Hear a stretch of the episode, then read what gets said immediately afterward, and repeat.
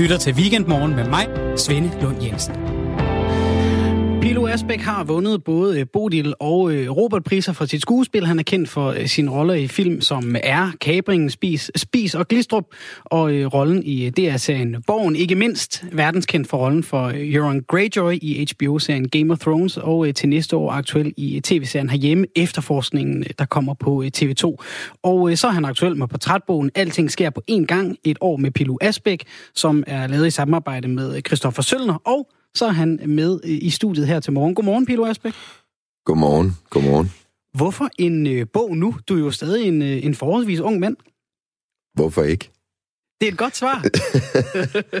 Ej, øhm, det, der, det der er, det er, at øh, jeg synes, det vil give mening at, at lave en bog nu, fordi at alt andet lige, så er det sjovere at lave noget, mens det sker det vil være mere et sandfærdigt billede, det vil være mere et nøgternt billede, det vil være et billede, som er meget mere øh, genkendeligt for den generation, som jeg er en del af.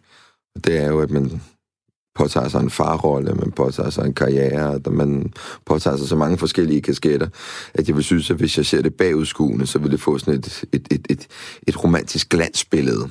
Øh, og derfor ville jeg synes, det var sjovere at gøre det, mens det hele skete. Er der også noget i, at, at reference, referencerammen ligesom er aktuel, at det, det, det, det giver lidt mere øh, klang i, i luften? Det hænger lidt længere og snakke om, om de ting, du oplever lige nu, end, end, end om 10, 15, 20 år? Øh, det, giver, det giver en... en du skal lige stille spørgsmål igen. Det er simpelthen, fordi jeg har sådan en underlig genklang i mine høretelefoner ja. her. Jamen, det, jeg, jeg, vi, jeg kan høre mig selv sådan meget øh, metallisk. Vi prøver så... lige at se, om vi kan gøre noget ved det. Men øh, Pilu, når du skriver den her øh, ja. bog nu sammen med, sammen med Christoffer Sønder, ja. er det så også for ikke, som du siger, at, at sidde og kigge tilbage, men, men, men også for, at de ting, du oplever, det er mere spændende at fortælle om nu. Altså, det er mere spændende at fortælle om at blive inviteret op i et privatfly med Scarlett Johansson i dag, end det er om 20 år. Men det ved jeg da ikke. Altså, altså Scarlett Johanssons karriere, den går kun en vej. Så jeg tror ligegyldigt, hvilket års tid vi taler om, man taler om hende, så ville det være interessant for ualmindelig mange mennesker. For mit vedkommende, så synes jeg, det er bare sjovere. Jeg synes, der jeg, jeg synes, der har det, et eller andet sted, så, så har jeg aldrig været bleg for at udfordre mig selv. Og hvis du ja, hvordan skal man forklare det her, hvor det giver mening? Jeg synes, det, jeg synes, det har en mere konfronterende relevans at gøre det nu, end om 20 år. Det er jo klart, at øh, sidde og snakke om Game of Thrones, det har en aktualitet i år, fordi vi havde premiere i år, end det havde sidste år. Men det andet lige, så der jo mange af de historier, der er nok til. Altså, det, det, det sjove er, at jeg, det, den har jo en, en, en rigtig god tykkelse, den der bog, og det er på trods af, at det kun er et år. Jeg tør ikke tænke på, hvor tyk den er blevet, hvis jeg skulle skrive om hele mit liv. det kan være, det kommer senere. Øhm, det er jo ikke kun øh, Scarlett Johansens karriere, der kun går, øh, går en vej. Det gør, det gør din også, øh, Pilur, og det er jo med et, et, solidt, mere og mere solidt fodfæste i udlandet efterhånden. Øhm, hvad har du gang i lige nu? Hvad, hvad hvad der ligger på bloggen for dig i øjeblikket? Ja, lige nu ligger på bloggen, at jeg har været hjemme og lavet en dansk tv-serie for første gang i fem år. Det er ret, det, det, det er ret interessant. Øh, jeg har savnet Danmark helt sindssygt. Øh, jeg har jo nærmest ikke lavet noget siden, øh, øh, vi, siden at vi lavede en spillefilm, der hed Krigen, der udkom for, ja, det må nærmest være fem år siden nu. Så nu er jeg hjemme og filmer en dansk tv-serie, og så laver jeg, øh, jeg så rejser rundt med bogen, og det er ret, det er ret vidunderligt det hele. Det er dejligt at være hjemme for første gang, og, og faktisk nyde, nyde, nyde det arbejde, man har lavet, og se de mennesker, man er vokset op med. Og det er jo også noget af det, der fylder meget i, i bogen, altså det her, det her afsavn, de øh, fravalg, som tilvalg giver, øh, blandt andet i forhold til, øh, til familie. Du har en kone og en datter, der bor, der bor i, i Danmark, øh, ligesom du gør, men du har bare rigtig mange flere rejsedage, Jeg har placeret dem i Bangladesh. øhm, du taler jo også meget om, du har øh, dine forældre er, er, er galleridrivende, eller har været det i mange år i, i København, og er meget kendte for det, øh, Jakob ja. og Patricia Asbæk. Ja. Øhm, og, og, og dig og dine brødre giver udtryk for i bogen, at, at det ikke meget, de sådan har været der. Altså, der har jo, selvfølgelig har de ikke været øh, sådan helt fraværende, men, men det er ikke altid, de lige har været der måske så meget, som, som øh, de eller I kunne ønske. Og, og det er jo lidt af det samme mønster, der gentager sig med, med, med dig. Kan man i hvert fald godt på nogle punkter sige, hvilke tanker gør du der om det? Altså, jeg har jo gjort mig så mange tanker, jeg har valgt at skrive en bog omkring det, blandt ja, andet. Så jeg har jo gjort, altså, det, det var et vidunderligt oplæg. Tusind tak skal du have. øh, nej, det der er, det er, at øh, i hele ens liv går man i opposition til ens forældre.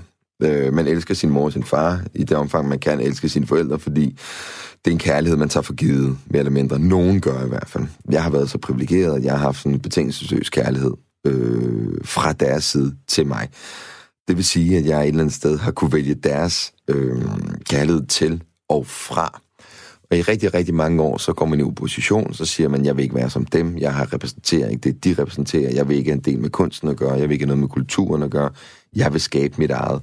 Og jo mere jeg går i opposition, jo mere minder jeg om, sådan er det jo, det er jo den vidunderlige ikke logik, det her liv øh, indeholder.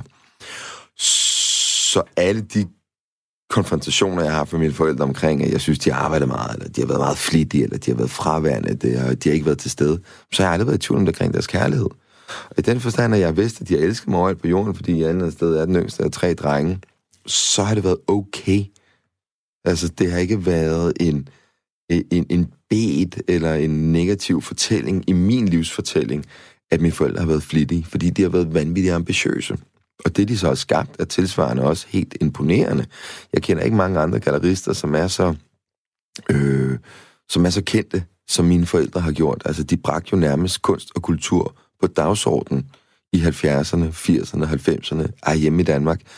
Og det er jo bemærkelsesværdigt, men det har en pris. Og selvfølgelig er det børnene og familien, der betaler den pris.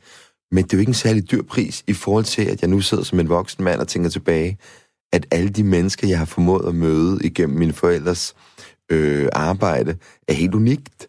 Jeg har hængt ud med Kurt Trampedag, Wilhelm Freddy, Egil Jacobsen, Karl Henning Pedersen. Nogle af de største danske kunstnere, det her land har fostret, har jeg siddet på skødet som barn og snakket med og fået deres ubetinget opmærksomhed.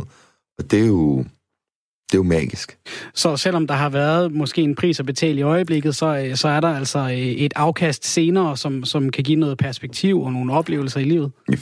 Det håber jeg da. Eller også så skal vi sidde igen her om 10 år, og så siger så lyd, så har pipen en anden lyd, eller hvad man siger. Pilu, din datter har slået hånden af dig. Hvad gik der galt? Øhm... Ja, for meget kærlighed måske. For meget omklamring der er en, en, en scene i bogen, det er, det er ret tidligt i bogen, hvor du sidder i, i Kina og arbejder på en film, som, øh, som skal komme her til, til næste år, ja. øhm, hvor du er der, og i Danmark, der har din øh, datter første skoledag. Ja. Øhm, det er jeg så ikke bevidst om, at min datter har første skoledag. Det går først op for mig senere i denne her fortælling. Okay. Det er det her, der er helt anslaget. Det er det, bogen starter med. Det skal siges, at årsagen til bogen var flere årsager. Jeg var inde og lave et andet radioprogram, der hedder Dansker Bingo, øh, Gud bevare DR, øh, hvor at jeg har fortalt en masse anekdoter, jeg har fortalt en masse historier, som så er gået viralt og blevet set, jeg ved ikke, 10 millioner gange eller sådan noget. Det er helt sindssygt med de her to drenge. De er skide søde.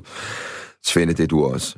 Jeg, Men, kender, jeg kender Andreas Jakob, de er ja, meget de søde. de er simpelthen så søde. Men jeg har lavet det her radioprogram med dem et par gange, hvor vi har fortalt nogle, nogle sjove historier, og de her historier er så endt med at rejse rundt i hele landet. Og så var jeg sådan lidt, gud, det er jo faktisk ret fantastisk at fortælle historier. Jeg plejer jo altid at være ham, der kommer ind og fortæller andre folks historier, men det er jo mm. ret interessant at være med til at fortælle sin egen historie. Det, man skal huske, det er, den dag du dør, Svende, der er det ikke dig, der skriver din egen historie. Der er det dem omkring dig, der skriver din historie. Før at alle andre skal fortælle min historie, så vil jeg gerne have et lille indspark. så det er blandt andet også derfor, jeg har lavet bogen. Men hele afsættet er øh, de her anekdoter, som jeg er blevet øh, ikke kendt for, men som mennesker synes er gode. Mm. Og så tænker jeg, det er anslaget. Så det vil jeg gerne skrive en bog omkring mit liv. Jamen, så kan du ikke skrive om hele dit liv. Det virker patetisk. Jamen, så tager vi et år. Og det år, der er vi altså i Kina og indspiller en film med Jackie Chan. Vi er i Sydney og promote en film, der hedder Overlord. Vi indspiller en anden film, der hedder Run Sweetheart Run, som lige er blevet indstillet til, øh, eller som er kommet med til Sundance nu her til næste år. Øh, vi er i Belfast i New York med Game of Thrones, verdenspremieren. Vi er på Mallorca med min familie, og vi er i København, hvor jeg kæmper for at redde stumperne. Så det er et fuldstændig sindssygt år. Og det er et helt unikt indblik i, hvad fanden er det, der sker. Og jeg har været meget ærlig, fordi jeg har inviteret Christoffer Sønder, som er journalist, med på den her rejse. Og han, har jo, han skildrer det jo fuldstændig nøgternt. Han skildrer det så sandfærdigt, at vi på et tidspunkt kommer op og skændes, og jeg lukker bogen ned. Og jeg går tilbage nærmest til Gyldendal og siger, at I må få jeres penge tilbage. Ikke at, ikke at det var et problem, fordi at alle de penge, ja, mit honorar har jeg jo doneret til kraftens bekæmpelse. Det kan vi tale om uh, senere. Den tager vi senere, vi skal jo sidde her en time. Men som sagt, hele anslaget til bogen bliver, at Christoffer skyper med mig, mens jeg sidder i Kina og indspiller denne her kinesiske film sammen med Jackie Chan. Og jeg kan ikke forstå, hvorfor jeg er ked af det. Jeg kan ikke forstå, hvorfor jeg er ulykkelig. Jeg kan ikke forstå, hvorfor jeg bliver ved med at gå over til køleskabet og æde den der plade Marabu, som jeg har smuglet med hjemmefra. Og den bliver mindre og mindre, og maven bliver større og større, og jeg sidder nærmest med tårer i øjenkrogen, indtil jeg siger, Gud, nu ved jeg, hvorfor jeg er ulykkelig, Christoffer. Det er min datters første skoledag. Den konfrontation, det at vide nu, jeg har et barn, jeg har et skud. Mm. Hun er syv år gammel. Hun er startet i skole. Jeg har en mulighed for at danne mig så mange oplevelser og så mange indtryk sammen med hende. Og der vælger jeg pengene og en kinesisk film frem for hendes første skoledag. Så jeg kan sige dig helt præcis, det har jeg ikke tænkt mig at gøre på landstækkende radio, men jeg kan sige dig præcis, hvor meget jeg koster for ikke at være der på min datters første skoledag. Det er hårdt, kan jeg fortælle dig. Det er meget konfronterende. Så kan folk sige, ah, stop the way. Altså, så er der, der, så er der, der til den sidste. Har du så også i, i, i Men det den betyder her... noget for mig. Det, betyder, det betyder noget for mig at være der. Har du så lavet en, hvad kan man sige, har du et, et, et levende regnskab, som hedder, jamen, så til sidste skoledag, så er prisen det, det stykke højere, fordi det vil, jeg, det vil jeg simpelthen ikke, altså det vil jeg ikke gå glip af, med mindre. Med mindre, at det er Jackie Chan, og det er toeren. Ej, øh, det har man jo. Altså, man er jo til falds. Man er jo til falds. Der, der, man skal huske livet som freelance, hvis man ikke har prøvet det, kan være forårsvis konfronterende. Jeg, jeg skal ikke sidde og pive øh, her på radio, men jeg, jeg, jeg, jeg har været utrolig privilegeret. Jeg har været pisse, undskyld, jeg bærer nok hammerne heldig med hensyn til arbejde. Jeg har stort set arbejdet non-stop i 11 år, siden jeg blev uddannet i 2008 for Statens Dataskole. Men ikke desto mindre, fordi jeg voksede op i en kunstfamilie, hvor der ikke var penge til den første nogle gange. Det, der er så absurd med min familie, det er, at de har altid brugt hver eneste krone, de har tjent, har de brugt to kroner på kunsten. Mm. Altså, det er jo, det er jo det. Jeg kender ingen andre familier, som har brugt hele deres livsværk på at finansiere et kulturcenter på Mallorca til ære for kunsten. De har taget verdens mest mainstreame ferieø og skabt et kulturcenter på over 4.000 kvadratmeter, hvor der har været over 500 artists in residence, altså det vil sige kunstnere fra hele verden, som har skrevet en ansøgning til min mor. Der er mellem 800 og 900 ansøgninger om året og der udvælger mine forældre 45. Der er mine forældre, det, det er de, altså, alt, alt hvad de har tjent, alt hvad de ejer, har de kastet derned, bare for at kunsten kan udbrede sig. Ikke? Så jeg er sådan lidt, jeg, jeg, jeg, jeg, jeg har ikke nogen pointe med den her historie overhovedet, andet end at det bare er, det, det er sådan en blanding af sindssygt og beundringsværdigt, ikke?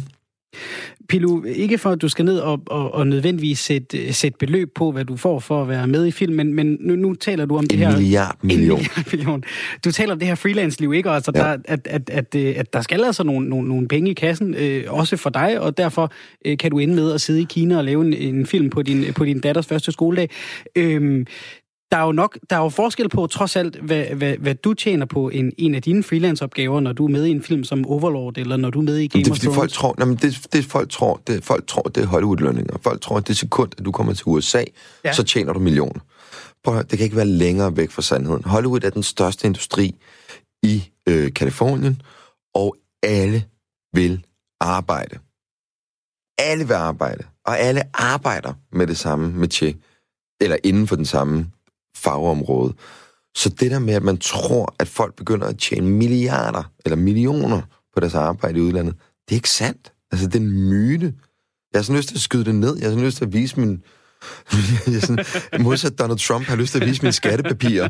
Altså, for ligesom at sige, det her, det altså, det, folk har skrevet sådan, hvordan kan du lave betting, når du tjener masser af penge på Game of Thrones?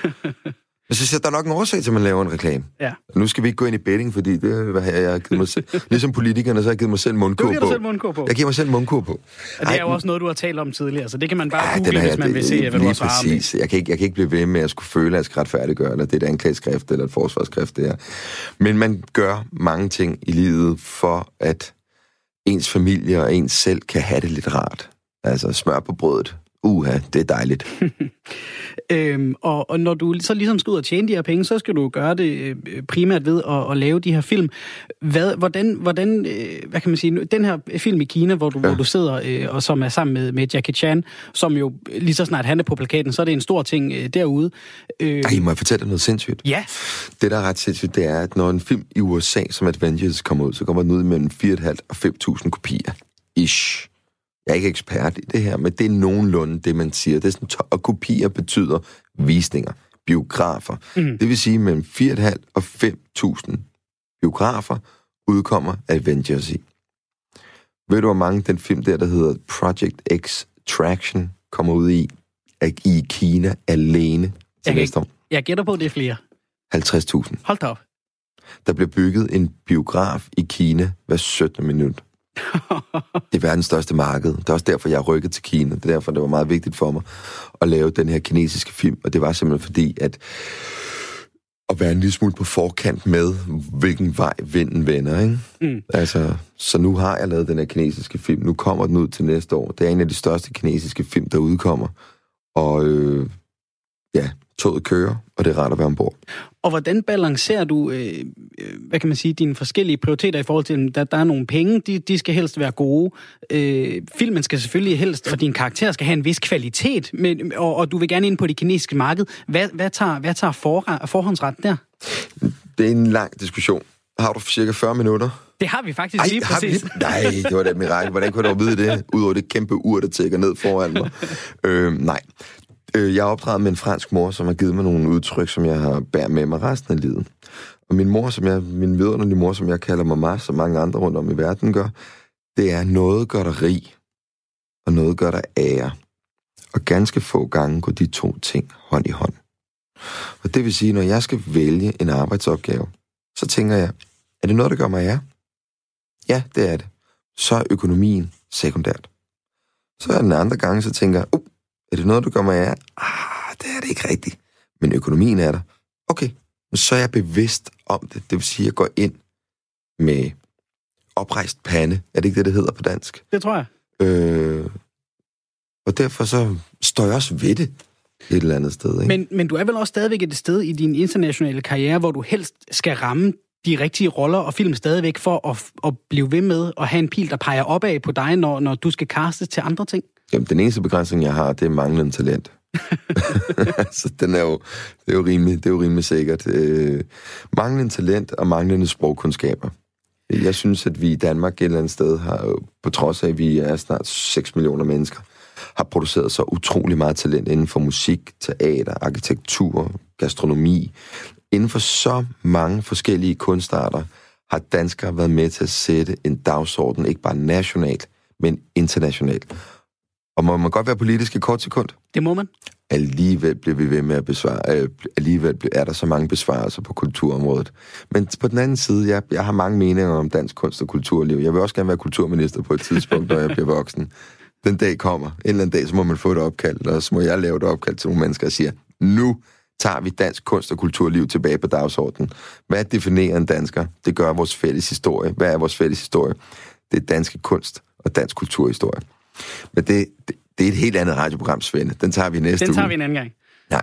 Så jeg, øh, jeg, jeg har svært ved at forstå, jeg, jeg har svært ved at forstå, at vi, vi, vi, ikke, vi ikke gør mere for et, farve, for, for et område, som jeg elsker og er født og opvokset ind i, end, end, end hvad vi gør. Men i det mindste, så sløjfer vi nogle af de der besparelser på museum og rundt om i landet. Tænk, at det ikke er gratis at gå på museum. Tænk, mm. det ikke er gratis at gå ind og se en dansk historiefortælling det forstår jeg ikke. Hvis man gerne vil have, at mennesker skal være integreret, integreret i det her land, så skal man jo give dem mulighederne for det. Og hvad den mest, hvad det danske, du overhovedet kan? Det er da en udstilling om vikingerne, eller hvad ved jeg? Ej, det var lidt banalt sagt, men du forstår, hvad jeg mener. jeg forstår, hvad du mener. Nå, øhm, så var vi politiske i 30 sekunder. Det skal du også. Det skal sige, jeg, var til julefro- jeg var til julefrokost i går. Det var jeg også.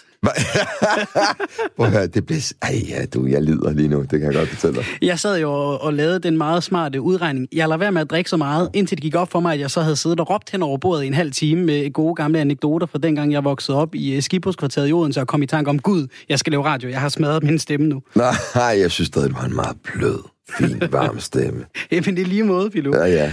Øhm, de her, de her roller, du, du spiller, det ender øh, typisk med at være skurkeroller. Det er jo altså lidt det Jamen, det er det. Jamen, ja. det er det. det, er det. det er nu, nu forstår jeg, at du er vidunderlig til at få mig tilbage til pointerne. Det er godt. Fordi hvad er det? Et eller andet sted, noget gør der rig, noget gør der ære. Problemet ja. er, at mine øh, egenskaber inden for sprog ikke er verdens bedste. Så jeg skal jo tage mig til, ikke tage mig til takke, men jeg tager også det, jeg kan få. Folk tror, man kan vælge at vrage, når du har haft succes i udlandet. Prøv at jeg skal kaste. Jeg kaster over 100 gange om året. Jeg kaster til alt. Og jeg får 99,9 procent af nej, får jeg tilbage. Og så er der den enkelte rolle, som må de forbarme sig, og de siger, åh, ja, vi kaster ham det lille stykke kød der, den lille luns, den får han. Og lige nu, ja, lige nu er min karriere meget defineret af at lave skurke. Men jeg kommer for fem år i Danmark, hvor jeg får lov til at lave øh, protagonisten, altså mm. helten.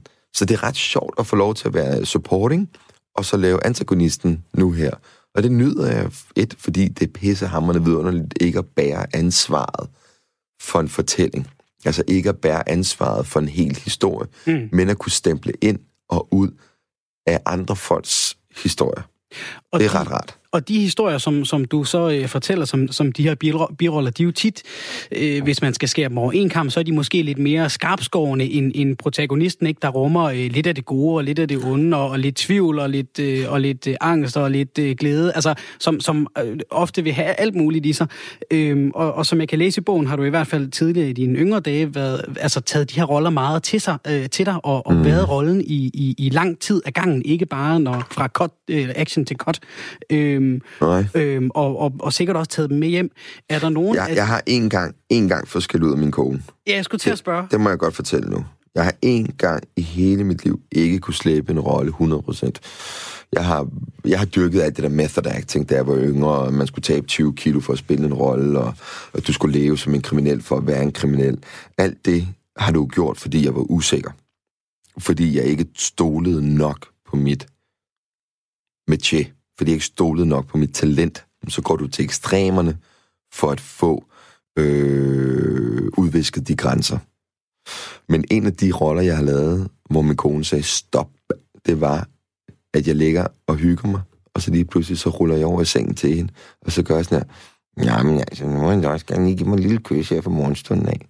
Og så siger hun bare, Simon, nu stopper du! og, og det, det var simpelthen, fordi jeg var gammel med at lave spis og glistrup og jeg havde taget Simon Spies så meget ind under huden, at jeg begyndte at sidde og snakke med ham, når jeg lå halvnøgen en morgen i sengen ved siden af min hustru. Og det var altså ikke ham, hun havde giftet sig med?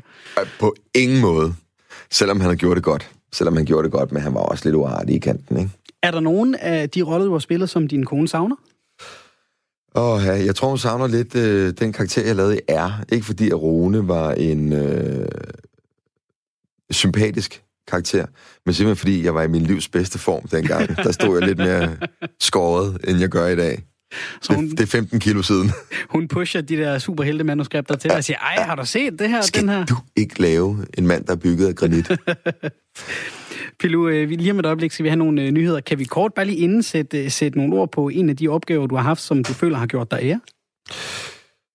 Jeg synes stort set alt, hvad jeg har lavet herhjemme, har gjort mig ære så er det mere tvivlsomt, det jeg har lavet i udlandet, hvis jeg skal være helt ærlig. Men øh, ikke desto mindre, så synes jeg, at det har gjort mig stor ære at spille en hovedrolle over for Scarlett Johansson i Ghost in the Shell. Det har gjort mig stor ære at være en del af verdens største tv-serie. Og det har gjort mig stor ære at tage noget så klichéfuldt som en nazi-zombie og lave en karakter, som folk stadig den dag i dag gider at diskutere. Så ja, der er meget, der har gjort mig ære. Vi skal øh, tale videre på den anden side af nyheden, der kommer lige her om et øh, par minutter. Vi skal tale om, øh, om dig og, og, og den verden, der ligesom er om... Øh, det var vidunderligt, det er jeg ekspert i. Ja, men det er jo godt. Ja. Og, og det er jo igen, det har du skrevet en hel bog om. Den hedder Alting sker på, øh, på én gang et år med øh, Pilu Asbæk. Øhm... Tænk den uge, hvor jeg udgav den bog, ikke? Der kom Bentner og jeg og Hassan også. Hold kæft, det er en stærk uge, ikke? Det har været op ad bakke. Det har været op ad bakke, kan jeg fortælle dig. Der kunne være noget skønt i at sætte jer ved et bord på Bogforum. Jeg er, mig, øh, jeg er Hassan, Niklas og mig. Ja. Der bliver i hvert fald røget nogle små, jeg tror jeg. Jeg tror, I ville kunne få en øh, god... Det kan være, det er en anbefaling til øh, Jakob og Andreas i Dansker Bingo. Altså for jer tre i studiet og se, hvem der kan stikke hvem i røverhistorier. Jeg er sikker på, at de to drenge, de kan tage mig ind i day of the week. Har du en god en, hvis du lige skulle byde ind med en røverhistorie på 35 sekunder? Øh, med hensyn til de to? Nej, bare generelt, fordi vi har nyheder lige med et øjeblik, så fortsætter vi på den anden side. Nej, nej, nej. Vi kan lave en teaser og sige, der er fuld af røverhistorier på den anden side her efter nyhederne. Det er der. Der er fuld af røverhistorier på den anden side af nyhederne. Vi skal også uh, tale om uh, nogle af de ting, der også kan fylde i livet, når man er skuespiller, som Pilo Asbæk er, blandt andet sociale medier, og hvordan den her direkte adgang til, til de mennesker, vi ser på film og tv, egentlig også kan påvirke dem, der sidder i den anden ende og, får, og modtager alle de her beskeder. Først skal vi have en gang nyheder med Morten Sand, og det skal vi naturligvis, fordi klokken er blevet halv ti. Det er blevet tid til nyheder her på Radio 4. Efter flere ugers forhandlinger har Danmark fået sin første klimalov nogensinde. Den skal sikre, at Danmark når i mål med at reducere udledningen af drivhusgasser. Det fortæller klimaminister Dan Jørgensen efter forhandlingerne. Vi har nu lavet formentlig verdens mest ambitiøse klimalov. 70 procent skal vi reducere i 2030. Det er meget, meget ambitiøst. Det er det, videnskaben anbefaler, man skal gøre for at og, og bidrage øh, med, hvad der er rimeligt for et land øh, som Danmark til at holde temperaturstigningen under 1,5 grader. Og det er derfor, jeg er meget, meget stolt over, at det er en bred aftale. 8 partier, 167 mandater i Folketinget. Det er øh, virkelig stærkt. Dansk Folkeparti har været kendt som en smule klimakritiske, men de er med i aftalen, og det skyldes ikke mindst aftalens hvide rammer, fortæller klimaordfører Morten Messerschmidt. Jeg er egentlig glad for den måde, det er, det er endt på her, hvor vi både har lagt nogle klare pejlemærker ned i forhold til vækst og arbejdspladser osv., men også en fleksibilitet, sådan at hvis det, når vi kommer ud i 2027, 2028, viser sig, at det kommer til virkelig at, at, at gøre ondt på en kedelig måde, jamen så er vi enige om at sætte os sammen og, og, og tale om tingene igen. Som en del af loven skal Klimarådet hver år vurdere, om regeringen er på rette vej, og derudover skal klimaministeren som afslutning på året stå skoleret for Folketinget.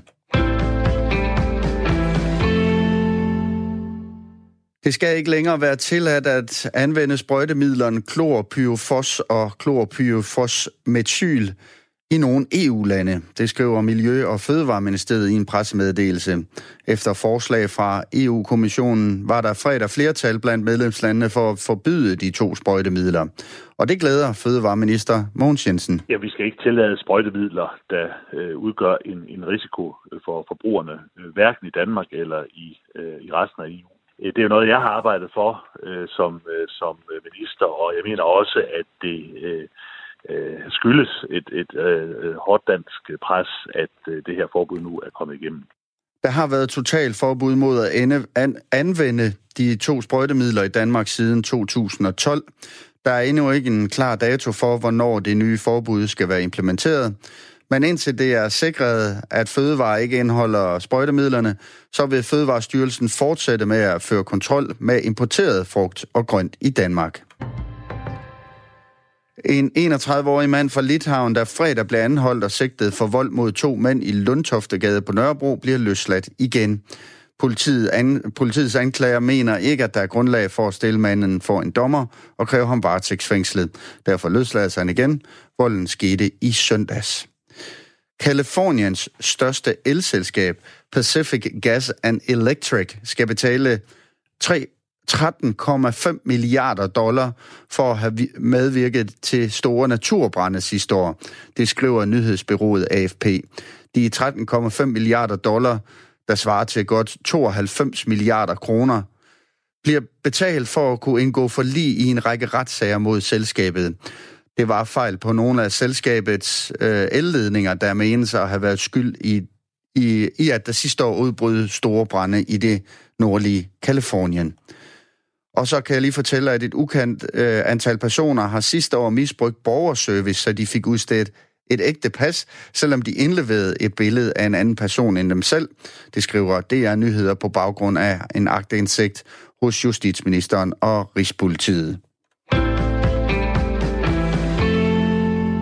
Over den østlige del af landet bliver der øh, mest skyde med byer, og ellers nogen sol de fleste steder med lokale byer. Temperatur mellem 5 og 8 grader.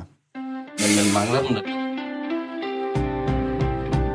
Du lytter til Weekendmorgen med mig, Svende Lund Jensen. Og i dag i øh, studiet har jeg skuespiller Pilu Asbæk, der har skrevet bogen Alting sker på, øh, Alting sker på en gang, eller det er Christoffer Sølner, øh, journalist, der har skrevet den, men øh, den handler altså om et år i øh, Pilu Asbæks liv. Pilu, du siger i øh, bogen, jeg kan godt lide følelsen af at forføre. Hvad er det for et kick, du får ud af det? Har jeg sagt det? Ja, det har du sagt. Og, og, og jeg, kan, jeg kan jo give nogle eksempler på, på hvor, jeg, hvor jeg tror, du, du gør det. Altså, der er, jo, der er jo både det her med at gøre det i sit skuespil. Jeg tror, det henviser til, til, til da du begynder for første gang at, at kunne se, øh, at du ved at, at, at, at skuespille kan, ja. kan fremtvinge en reaktion hos folk. Men, men, men det føles også som om, når man læser bogen, at der er mange andre steder i dit liv, hvor du, hvor du forfører, hvor du optræder, altså når du går ind til de her Comic-Con-konferencer og giver et show der. Øhm, Skal vi lige forklare, hvad folk hvad en Comic-Con-konference ja, er? Fordi det, det, det, det virker lidt underligt. Folk kan forstå foredrag og film og teater og alt det der. Comic-Con er, at efter jeg lavede Game of Thrones, så har jeg fundet en sidebeskæftigelse. Ikke fordi der er mange dadler i det, men det er ret hyggeligt alligevel. Og det er, at rejse rundt i hele verden og møde fans af det arbejde, du har lavet. Og eftersom Game of Thrones har været en af de største, hvis ikke den største tv-serie i verden i en lang, lang, lang periode, er der en industri, hvor man rejser rundt i verden i øh, nedlagt øh, gymnastiksalen og møder fans og snakker med dem om det der posttraumatisk stresssyndrom, der alle sammen er og har ramt os efter Game of Thrones. Det er nærmest sådan en stor support group. Øh, men, men, men, men nej, spøg, spøg til side. Det er et sted, hvor man sidder og skriver autografer og tager billeder med folk. Yes. Og, og gerne øh, folk øh, klædt ud som øh, personer fra øh, serien. Fra og, serien, så eller det hele taget bare klædt ud. Ja. Og der er sådan en vidunderlig nørdet energi omkring det, fordi at det er selv super, super, super filmnørd og tv-nørd. Jeg elsker det jo. Altså, jeg er jo, jeg er jo så privilegeret, at jeg har gjort min, min hobby til mit arbejde. Øh, at, at, at, at jeg kan også sidde og fangige over, oh, det er ham for Walking Dead. Eller Melrose Place, som jeg den det er jo min generation, ja, ja. ikke? Eller Beverly. Gud, hvor ser de slidt ud nu, hva'? Ja, de har, den er, tiden har ikke været god Det har været hårdt at, det har været hårdt at leve i L.A. Du skal skynde dig at få lavet den der øh, film om mænden af granit. Ja, det er sjovt. Det er sjovt, de der skønhedsidealer. Jeg kan ikke forstå det. Nej, vi bliver, meget, altså, vi bliver altså ældre. Det, det kan vi ikke rigtig slippe fra. Nej, men, altså, vi kan jo godt, vi kommer garanteret også ind på MeToo, fordi det er så ikke aktuelt, men det er stadig så præsent en ja. del af den branche, jeg er nået af. Men de der skønhedsidealer, man har gjort med, at alle mennesker i USA, når de er inden for underholdningsindustrien, skal begynde at ligne katte. Mm. Altså det der med, at man skal have opereret sin næse og sin botox i panden og læberne, det giver ikke nogen mening. Hvad er det ved katte, som er... Ja, hey, bevares, jeg har selv en kat. Men jeg har sgu da ikke lyst til at ligne en kat. Nej. Det er derfor, jeg har det som kæledyr. altså, det, jeg, jeg, jeg, jeg er baffled. Jeg, hvad er det, jeg, hvad er det ved baffled? Det, jeg, det, jeg, er overrasket småløs. småløs. Ja, ja. Øh, det var meget international baffled. nu, øh. tilbage til det, jeg spørger om. Øh, fordi du, jeg, du... jeg gider ikke snakke om det, du spørger om. Nej. Du siger, at du godt kan lide at forføre. Ja. Og der er jo altså også nogle steder i bogen, hvor du siger ting, som ikke er rigtige. Altså når du sidder ind til øh, forlæggermødet med Gyldendal og siger, vi går ud af døren nu, vi har mange andre tilbud, så giv os den bedste deal, I kan give os. Eller når du øh, lige pludselig har det fødselsdag. Kapitel 1. Det kapitel, det kapitel 1. Kapitel kapitel 1 starter med, at øh, min ven, Christoffer Sønder og jeg, går ind på Gyldendal. Og så siger jeg lige pludselig til dem, så siger jeg til dem, prøv at høre her, vi har forespørgsel for politikken. Og vi har forespørgsel for Ringhardt og Lindhoff. Vi har forespørgsel for samtlige forlæs huse i Danmark om, at de vil lave en biografi med mig. Så I skal give mig det bedst tænkelige tilbud, jeg overhovedet kan komme med. Problemet er bare, det er løgn og latin fra ende til anden. Jeg vil bare gerne udgive en bog, og så bullshittede jeg mig til det. Og det er jo meget symptomatisk. Du skal med, at jeg er professionel løgner. Jeg lever af at lyve. Det er ikke noget, jeg gør i min fritid, fordi at jeg bliver betalt for at gøre det på mit arbejde.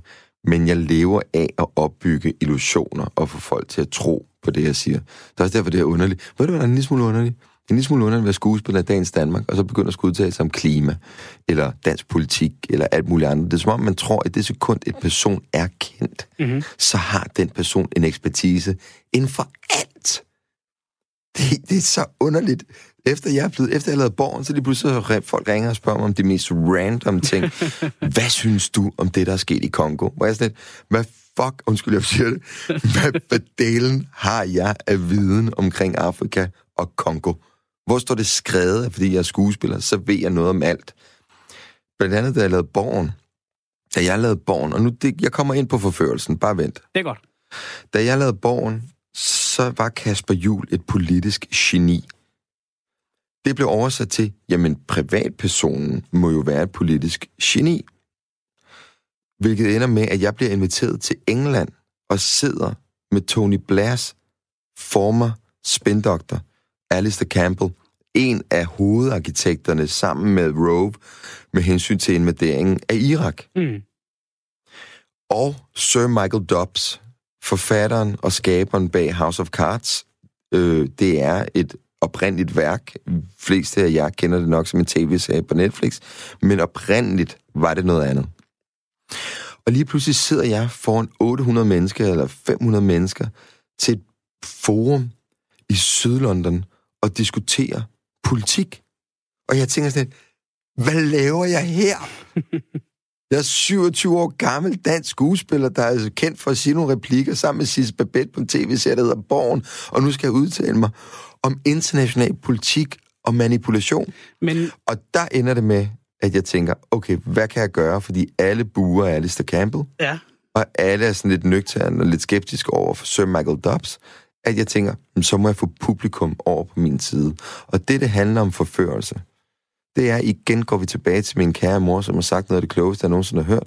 Da jeg starter i første klasse på Krab skole ude på Østerbro, så siger hun, vind pigerne, Pilu. Vind pigerne, så skal drengene nok komme. Og det er fuldstændig rigtigt. Nu arbejder jeg med en branche, hvor 99 procent af alle de billetter, jeg sælger, det går til det kvindelige køn. Så start med at vinde pigerne, så skal mændene nok komme. Det er også en sandhed for, øh, for natklublivet i København, kan jeg fortælle dig. Nok også, i- nok også i Aarhus, ikke? For tøserne ind på disk, så skal drengene nok komme og bestille en flaske. Præcis. Men forførelse. Forførelse er jo også at få folk til at få det rart med sig selv, eller de føler, de er et godt selskab. Det er jo ikke som så altid et, øh, et sensuelt eller et seksuelt ting, det at forføre. Det kan jo også bare være, at man er en god vært. Hvad er det for et kick, det giver dig så ikke at rejse op og sige, jeg hører jo slet ikke til øh, i det her panel, det, har, I har helt misforstået det, og trække tæppet væk under det hele, men i stedet for at sige, nej, nu giver jeg den en over nakken og giver dem et, et, et show, de er kommet for. Det er fordi, at der er ingen grund til at udstille sig selv eller udstille andre. En del af det at være vært, det er også at påtage sig en rolle. Jeg har arbejdet med Matt Damon, som påtog sig den ultimative værtrolle, for han ved, at da jeg fløj til Kina for at indspille den her film, jeg blev klippet ud af, der hedder et eller andet Great Wall, der var han verden. Jeg, la- man samler jo lidt op i løbet af ens karriere. Man samler jo lidt op og lærer lidt fra de bedste i forhold til, hvordan man skal opføre sig. Han var fuldt ud bevidst om, at vi er taget til verdens ende for at være tæt på ham og for at lære ham. Mm. Så påtager han sig den her rolle. Det jeg gør i det selskab dengang, det var, at alle budede Alistair Campbell. Og så siger jeg, ved I hvad? Øh, ja, 800 folk. Undskyld, jeg afbryder, mens I buer. Derfra, hvor jeg kommer, der buer man ikke af mennesker. Der lytter man til det, de siger. Og så kan man sige, om man er enig eller uenig. Men vi buer ikke. Den respekt har vi da for andre. Og så kan du sige, at det er en lille smule belærende at sidde som 27-årig og belære et publikum om, at man skal opføre sig ordentligt. Men ikke desto mindre, så tog folk det til sig. Mm. Og det er jo også at påtage sig en værtsrolle. Ja.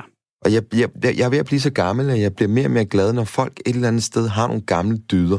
Jeg sidder ikke og siger, at vi skal alle sammen være konservative, fordi ved Gud, det, det, jeg er så langt fra det parti, men, men alligevel så kan jeg godt tage noget derfra, som jeg godt kan lide. Mm. Jeg kan godt lide, at man opfører sig ordentligt. Jeg kan godt lide anstændighed. Jeg kan godt lide at vide, at når jeg går ind i et selskab, så har min mors franske opdragelse givet mig nogle redskaber, et værktøj, som jeg kan bruge til at navigere i. Fordi, ved du hvad opdragelse er? God opdragelse, sund opdragelse, det er, at jeg kan slappe af i situationer. Giver det mening? Ja. Når jeg går til et middagsselskab, så ved jeg, hvordan jeg skal sidde, hvordan jeg skal opføre mig. Igen, Og så kan du slappe af. Så kan jeg slappe af. Så kan jeg være til stede. Så kan jeg være mig selv. I Hvis vi stedet lige... for, og nu kommer den sidste talemåde, min mor har givet mig. Jamen, der er jo det ender jo med at blive et, et, et, et, et, et moder datter kompleks Eller undskyld, moder søn kompleks øh, det er, at du skal kunne spise med dronningen, men leve med bunden. Mm. Og de her citater, de gennemsyrer jo også den bog, jeg har skrevet nu sammen med Christoffer. Og det hele præmissen er, du skal kunne vide, hvordan du opfører dig. Men du skal kunne gøre det på alle forskellige sociale niveauer. Og netop det her med at, at vide, hvordan man opfører sig, og anstændighed, og nu kom du lige ind på det, MeToo, altså den her, den her bevægelse, som, som har sat ord på rigtig mange øh, vigtige ting, og, og tror jeg har åbnet rigtig manges øjne for, øh, hvad øh, især kvinder øh, kan blive udsat for, øh, især på arbejdspladsen. Ja. Det er jo noget, der i den grad har, har, hvad kan man sige, ramt dit fag, eller det er i hvert fald der, hvor der har været mange sager, som har fået meget opmærksomhed, øh, og ikke bare ting, der sker i dag, men ting, der er sket for 1, 2, 3, 4, 5, 10 år siden. Ej, 30 år siden. Kevin Spacey, det er 80'erne. Ja, ja, præcis. Kan, altså, du, kan du mærke, at branchen har ændret sig? Nej, det kan jeg ikke. Men den har ændret sig. Men det er ikke noget, jeg kan mærke, fordi jeg ikke har været udsat for det. Jeg er en 37-årig mand, hvid mand, i en branche, som er dikteret af ældre hvide mænd. Har været indtil videre. Gudske tak og lov for, at det er i gang med at ændre sig nu her. At der er ved at komme flere og flere kvindelige forfattere, instruktører, producenter. Det er vidunderligt. Og det siger jeg som far til en syvårig datter, som jeg tror på ikke skal blive konfronteret med sin egen seksualitet gennem hele sit liv, men blive konfronteret med hendes egen talent gennem hele hendes liv. Så det er det, der definerer hende, og ikke hendes seksualitet eller køn. Og det kan jo være dejligt udviklende på den måde at, at få en datter, som netop begynder at tænke over de der ting i et andet lys. Altså det, det giver ligesom en anledning til at sige, hold da op. Altså det, det, det bliver lige pludselig personligt på, på en anden måde for, for os mænd, der mm. ikke har oplevet det på den måde. Jeg har selv en datter på et halvt år, som, ja. hvor jeg tænker nogle af de samme ting. Ikke? Jamen det bliver du nødt til, fordi ja. du, du vil ikke... Det er totalt uacceptabelt. Den måde, den branche, eller min branche har været på, har været uacceptabel over for et køn, over for et helt køn. 50 procent af verdensbefolkningen det er helt sindssygt at tænke, at det har været socialt acceptabelt dengang. Og i dag, hvis jeg oplever, eller nogle af mine kollegaer oplever noget, som er grænseoverskridende, så kalder vi den i situationen, fordi der er også nogen, der kan slå en skævert. Jeg kan da selv slå en skævert. Det, det, jeg skal da ikke være heldig omkring det her, men vi er nu et sted hen, hvor man kan sige, det der, det er ikke acceptabelt, og jeg tror også, du efterfølgende vil være ked af den situation. Har der, det, Ja, endelig. Hvad? Nå, men jeg, jeg vil spørge, har der ligesom, da, at alt det her begynder at rulle, har der så for... Prøv, det her, ikke, øh, det her, ved du hvad, det er ikke kun forbeholdt min branche, det her nej. er i samtlige brancher. Den eneste sikkert. årsag til, at vi i, inden for den kreative verden har taget hul på det, er, fordi vi er så åbenmundet. Fordi vi ikke kan holde vores kæft. Og det er jo vidunderligt. Ja. Og det er jo også et sted, du skræmmer, vi lever af at give udtryk for, hvordan vi har det og hvad vi føler. Og derfor er det den første branche, hvor der ligesom, at det eksploderer, er den kunstneriske. Men det er også der, hvor der er de fleste mytologiske idéer om, hvad en kunstner må, og hvad en kunstner ikke må. I det sekund, du har kunstnerkasketten på, jamen så må du opføre dig som et dumt svin. Hvad fanden er det for noget? Hvem har sagt det? Mm. Prøv at høre. Jo større talent du har, jo større forpligtelse har du for at opføre dig ordentligt. Og jo, jo større, øh, jo mere kan man så også få lov at slippe afsted med ofte. Det er på, jeg arbejder med de største talenter i verden. Jeg har mødt Morgan Freeman, Scarlett Johansson, Matt Damon, Kirsten Dunst. Jeg arbejder med nogle af de største skuespillere i min og i ældre generationer. Og det, de alle sammen er til fælles, det er, det er anstændige, ordentlige mennesker, som respekterer og anerkender de mennesker, de omgiver sig med. Har du kigget tilbage i, løbet af de sidste par år og tænkt, gud, har der, har der været en eller anden situation, hvor jeg ikke har været anstændig, eller hvor der kunne være en tvivl, hvor der måske kunne komme nogen frem og sige, Pilu Asbæk gjorde sådan og sådan på det og det sæt, det og det år? Helt sikkert. Helt sikkert, fordi jeg er en drengerøv, og jeg siger det, jeg tænker. Der er desværre ikke noget filter med min hjerne og min mund. Øh, så uden tvivl har jeg sagt eller gjort noget, som kan være upassende i situationen. Jeg har aldrig gjort noget ondt vilje, fordi det er ikke, det er ikke min natur, simpelthen. Altså, jeg er sådan lidt happy-go-lucky-agtig. Øh, men selvfølgelig har jeg da opført mig øh, latterligt i nogle situationer, hvor der højst sandsynligvis har været involveret alkohol, eller hvad ved jeg. Øh, men altså, jeg er ikke blevet konfronteret med enten at have børn rundt om i verden, eller nogen utidheder endnu. Men man skal jo aldrig sige aldrig. Altså, jeg skal da ikke være, jeg skal da ikke være for fint til at sige, at jeg ikke har gjort noget, der er dumt. Er det noget, du går og, og frygter kommer tilbage på et eller andet tidspunkt? Nej, det er det ikke. Det er det ikke. Altså, jeg har sagt nogle radikale ting. Jeg har, jeg har, det, det farligste, der kan ske i min karriere, det er, at der er nogen, der sidder og lytter efter, hvad jeg siger nogle gange, fordi jeg siger nogle ret sindssyge ting, kan jeg godt komme til, især på sådan nogle Comic-Cons. Altså, der har, jeg, der har jeg, ikke fordi, at jeg har vil øh, øh, sige noget politisk, eller lige pludselig sige, at øh, ned med kapitalismen, øh, slet mm. ikke, vi er ikke ude i det der. Det er meget mere banalt dansk, øh, lavpraktisk humor, ja. for at blødgøre en situation, hvor jeg siger noget, der kan være fuldstændig forrygt, for at folk griner, og dermed slapper af i situationen. Og netop det, hvis vi ligesom skal blive i tråd med ting, der kan øh, komme og ramme en i, i dit fag øh, som, et, øh, som et tog bagfra. Så har vi et klip for noget, du har sagt for fem år siden her. Nej, øh, for eksempel sådan en som Kevin Hart, der skulle have været øh, vært på Oscar-uddelingen sidste år. Han ja. øh, er nødt til at trække sig, fordi øh, Oscar-akademiet, de vil have en undskyldning for nogle, øh, nogle tweets, Ikke Oscar, nej, nej, stop. Ikke Oscar-akademiet. Øh, Folk vil have en undskyldning. Ja. Der er et, et, nogle grupperinger i samfundet, som han har latterliggjort og hånet på de sociale medier. Han har været øh, homofobisk og, øh, og lidt, hvor- måske lidt hvor- kønsforskrækket. Øh, måske, men igen, som du sagde før, inden for sin kunst. Ikke? Det er med Ja. kunstnerhatten på, at han har gjort det. Jamen, og, det, og det er mange er, år er det, siden. det, er det, ja, men, ja, men prøv at høre. Ja, han er stand-up-komiker, ikke? Så hvornår har han Ja. nogensinde fri? Ja, et eller Øhm, andet sted, ikke? Nogle af de ting, du siger, fordi det, det er jo ligesom noget, der går igen, øh, både i bogen, men, men også når man taler med dig. Altså, du er ærlig, du, du, du siger Ja, ting, men må, der må, falder jeg- må jeg lige sige noget? Må jeg lige afbryde dig et sekund? ja, endelig. Ja, fordi du kan ikke bringe den på banen, og så bare gå videre, uden at give mig mulighed for at udtrykke mig. Din frihed går til der, hvor den går ud over andre. Mm. Lad det være en tommelfinger rent, du kan bruge herfra og til evighed. I det sekund, du overskrider nogle andre menneskers grænse, så har du måske ikke læst situationen korrekt. Mm. Jeg kunne sagtens øh, også finde på at sige et eller andet plat homofobisk i situationen. Men jeg kunne aldrig nogensinde mene det, og jeg vil aldrig nogensinde gøre det på et socialt medie. Fordi det er plat, og det er unødvendigt, og det er et eller andet sted dumt. Mm. For en joke. Men der skal... Tror du ikke, han fortryder det udtryk nu? Det tror jeg bestemt, han gør. Altså, ja, altså, øh, øh, også det der med, altså, hvad er behovet for at provokere? Mm. Jeg, jeg, jeg forstår det ikke. Verden er så, verden er så græld i forvejen. Hvorfor fanden skal vi løbe rundt og provokere hinanden hele tiden? Det, giver ikke nogen mening i min optik men, Kan men, ikke bare opføre os ordentligt? men, og, og det er jo, en, det er jo, en, det er jo en, en, en, rigtig fin øh, pointe, som jeg synes, øh, dem, der lytter, skal tage, skal tage med sig ud i verden. Men Bilu, når, når du så sidder til de her Comic-Cons for eksempel, ja. eller, eller her, og, og siger et eller andet, øh, som, som har sin base i, i humor eller et eller andet, der skal jo ikke mere til, end at nogen, der sidder med en kameratelefon, optager det og lægger det op, og, og, så, og så ruller den ligesom derfra. Og det Ja. kan jo have konsekvenser for din, for, din, øh, for din karriere. Hvis du siger et eller andet om Hongkong, jamen så får du ikke lov til at være i toer, med i toeren med Jackie Chan i Kina.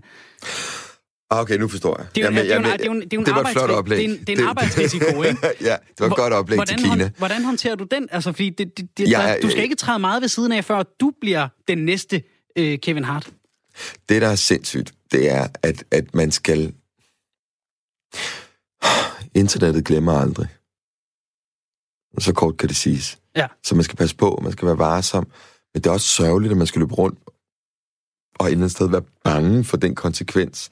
Altså, til syvende og sidst, så, kan jeg kun, så skal jeg kun stå til regnskab for ganske få mennesker. Min Mm. kone, min datter og resten af min familie.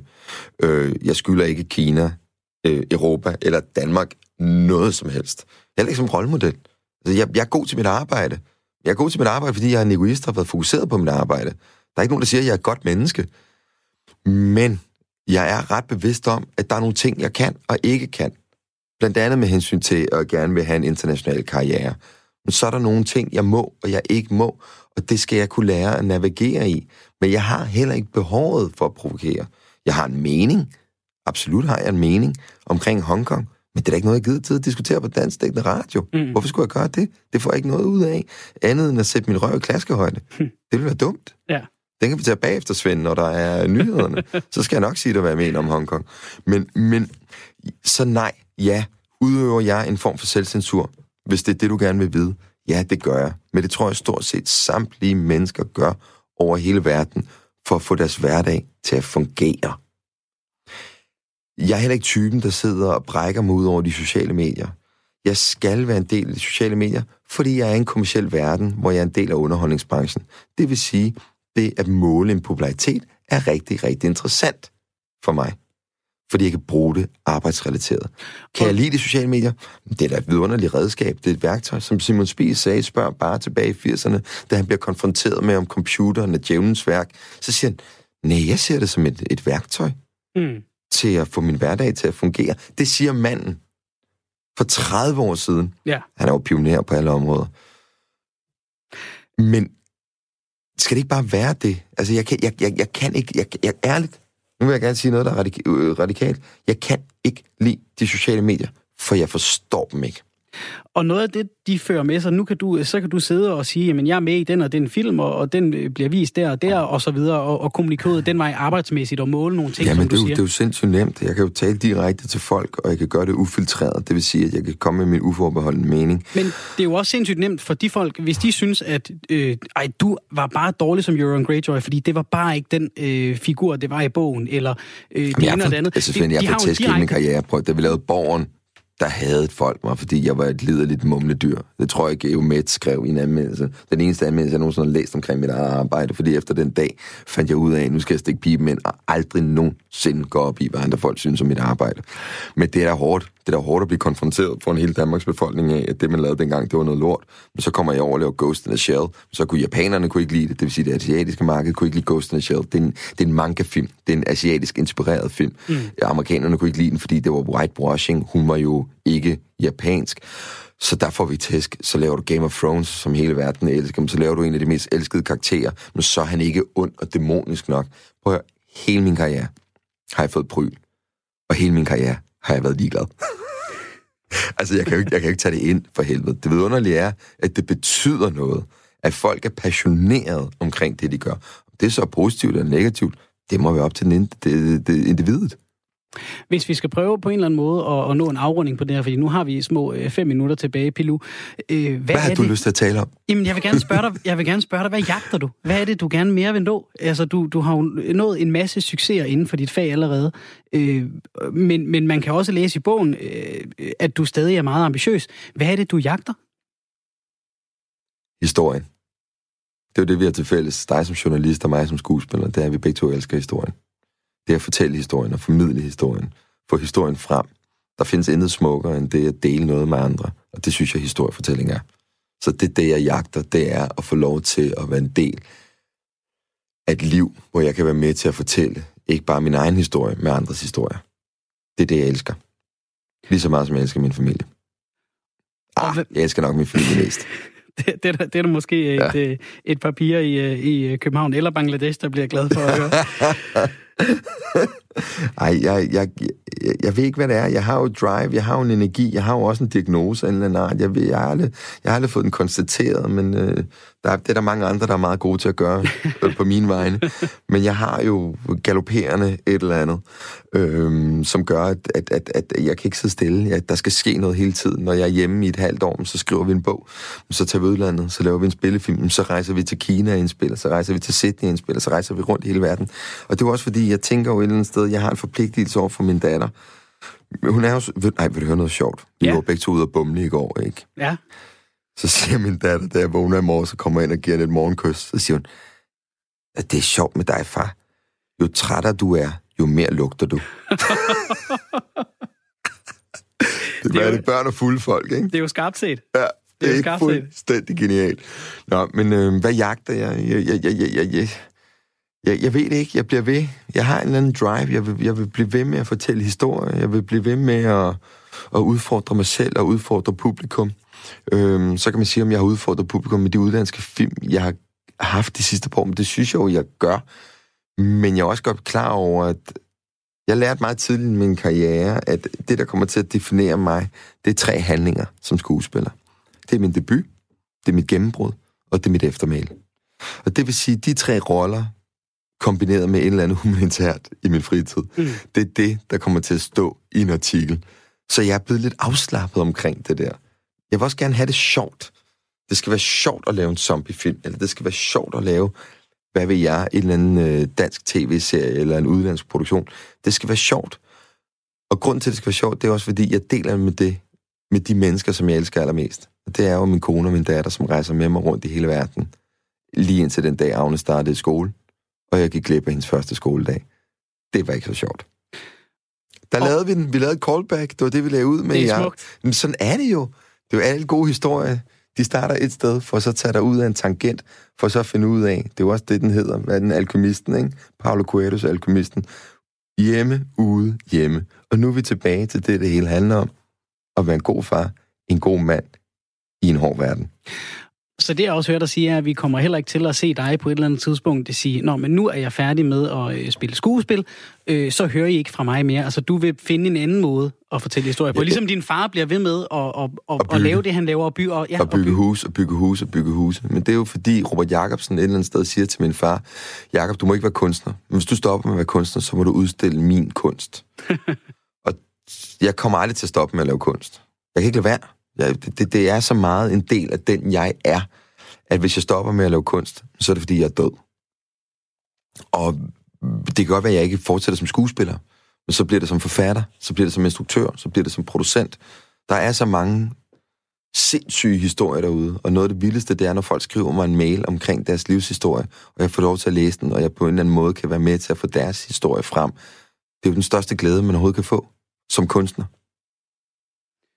Hvad er, øh, hvad kan man sige, når du øh, tænker op i dit hoved, øh, hvor sidder Pilusa henne som, øh, som øh, Don i Godfather, der sidder i appelsinhaven? Hvor, hvor er det sted henne for dig? Det ved jeg faktisk ikke. Hvad hedder det? Nangai? Hvad hedder det? Nigiri? Hvad er det, den hedder? Det der. Nanjara, er det ja. Nanjara eller Ja. sådan noget? Ja. Ja. Der sidder jeg sammen med brødrene Løvehjert. Det kan være, øh, når du når dertil, så kan det være, der kommer en bog mere. Pilo Asbæk, skuespiller tak. og øh, aktuel med bogen Alting sker på en gang. Tusind tak for, at du var med her i dag. Tak, tak fordi du ville have mig. God Der er dag. nyheder.